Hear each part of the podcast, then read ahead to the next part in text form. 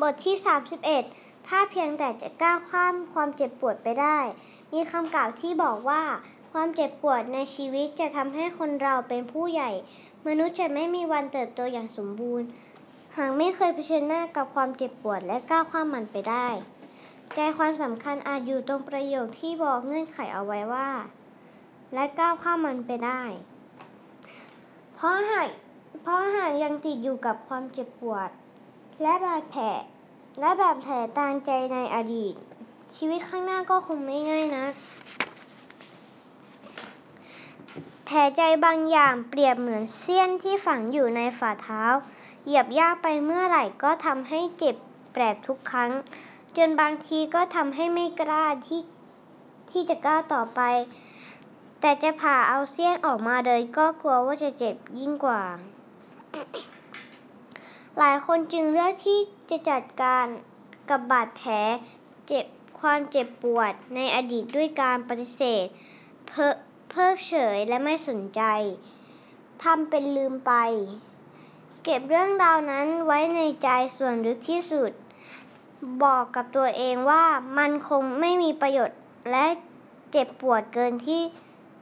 ที่จะพูดถึงมันเหตุการณ์เลวร้ายและความเจ็บปวดที่คนเราต้องเผชิญหน้า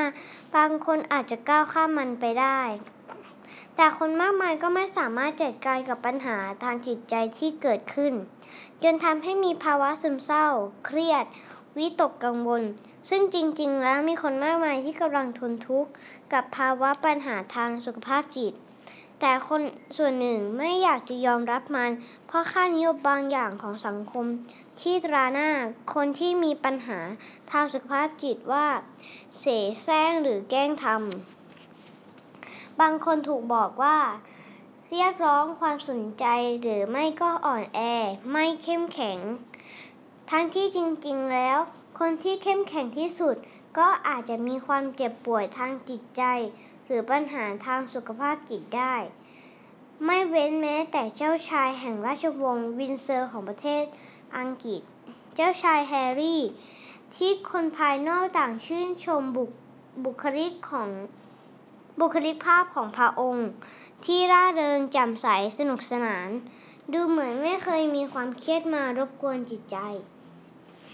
ใครจะทราบว่าหลังจากที่เจ้าชายทรงสูญเสียพระมารดาเจ้าหญิงไดอาน่าจากอุบัติเหตุรถยนต์เมื่อครั้งเจ้าชายมีพระชนมายุเพียง12พรรษาผลกระทบจากความสูญเสียวันนั้นกลายเป็นบาดแผลร้าวลึกที่ไม่สามารถเยียวยาได้แม้เวลาจะผ่านไปนานหลายปีไม่นานมานี้เจ้าชายแฮร์รี่ทรงเปิดเผยว่าความเศร้าจากการสูญเสียพระมารดากลายเป็นบาดแผลที่ไม่เคยหายไปไหนเจ้าชายทรงไม่เคยบอกใครในเรื่องนี้ใช้วิธีที่พระองค์ทรงเรียกว่าเหมือนกับการฝังหัวตัวเองเอาไว้ในบ่อทรายคือทรงพยายามไม่คิดถึงพระมารดาทรงเชื่อว่ายิ่งคิดถึงไปก็ยิ่งทำให้เศร้าเสียใจมากขึ้นอารมณ์ต่างๆที่ไม่แสดงออกถูกเก็บกดเอาไว้จนกระทั่งกลายเป็นปัญหาทางสุขภาพจิตเหมือนลูกโป่งที่ระเบิดออกมาในวันที่ทุกอย่างท่วมท้นจนรับไม่ไหวเจ้าชายทรงยอมรับว่าความเก็บกดจากความเจ็บปวดของบาดแผลที่ไม่ถูกเยียวยากลายเป็นมรสุมในชีวิตของพระองค์อาการต่างๆแสดงออกมาจนมีผลกระทบต่อการทำงานและชีวิตประจำวันพี่ชายของพระองค์เจ้าชายวิลเลียมนั่นเองซึ่งบอกให้พระองค์ไปพบจิตแพทย์ผู้เชี่ยวชาญเพื่อรับคำปรึกษาเรากับวิลเลียมอาจจะคุยกันได้ในทุกเรื่องแต่มีอยู่เรื่องเดียวที่เราแทบจะไม่พูดคุยกันนั่นก็คือเรื่องที่พวกเราสูญเสียพระมารดาไปในวัยที่เราทั้งคู่ยังเด็กมากๆคนอื่นอาจจะคิดว่ามันง่ายก็แค่พูดออกมาแต่จริงๆแล้วมันไม่ง่ายเลยที่จะพูดถึงพระมารดาเราเจ็บปวดทุกครั้งที่คิดว่ายังไงเสียพระมารดาของเรา ก็ไม่มีวันกลับมาอีกแล้วจะไปพูดถึงทำไมแต่เอาเข้าจริงๆเราก็ไม่เคยลืมไปได้ภาพของพระมารดายังแจ่มชัดในใจเสมอเราคิดถึงพระมารดาในทุกๆวันที่ตื่นขึ้นมาหลังจากที่เจ้าชายทรงไปรับคำปรึกษาพระองค์จึงเข้าใจว่าการที่มีใครสักคนที่เข้าใจและรับฟังความรู้สึกมันช่างดีแค่ไหนเรื่องบางเรื่องที่มันยากที่จะพูดกับคนใกล้ๆตัวของเราบางครั้งมันก็ง่ายกว่าถ้าเราได้พูดกับใครสักคนที่เราไม่รู้จักอย่างผู้ให้คำปรึกษาเราก็แค่นั่งอยู่บนโซฟาบอกเขาว่าเราไม่ได้ต้องการคำแนะนำอะไรมากมายแค่รับฟังเราเฉยๆได้ไหมแค่นั้นแหละการได้พูดทุกอย่างในใจมันทำให้เรารู้สึกดีขึ้น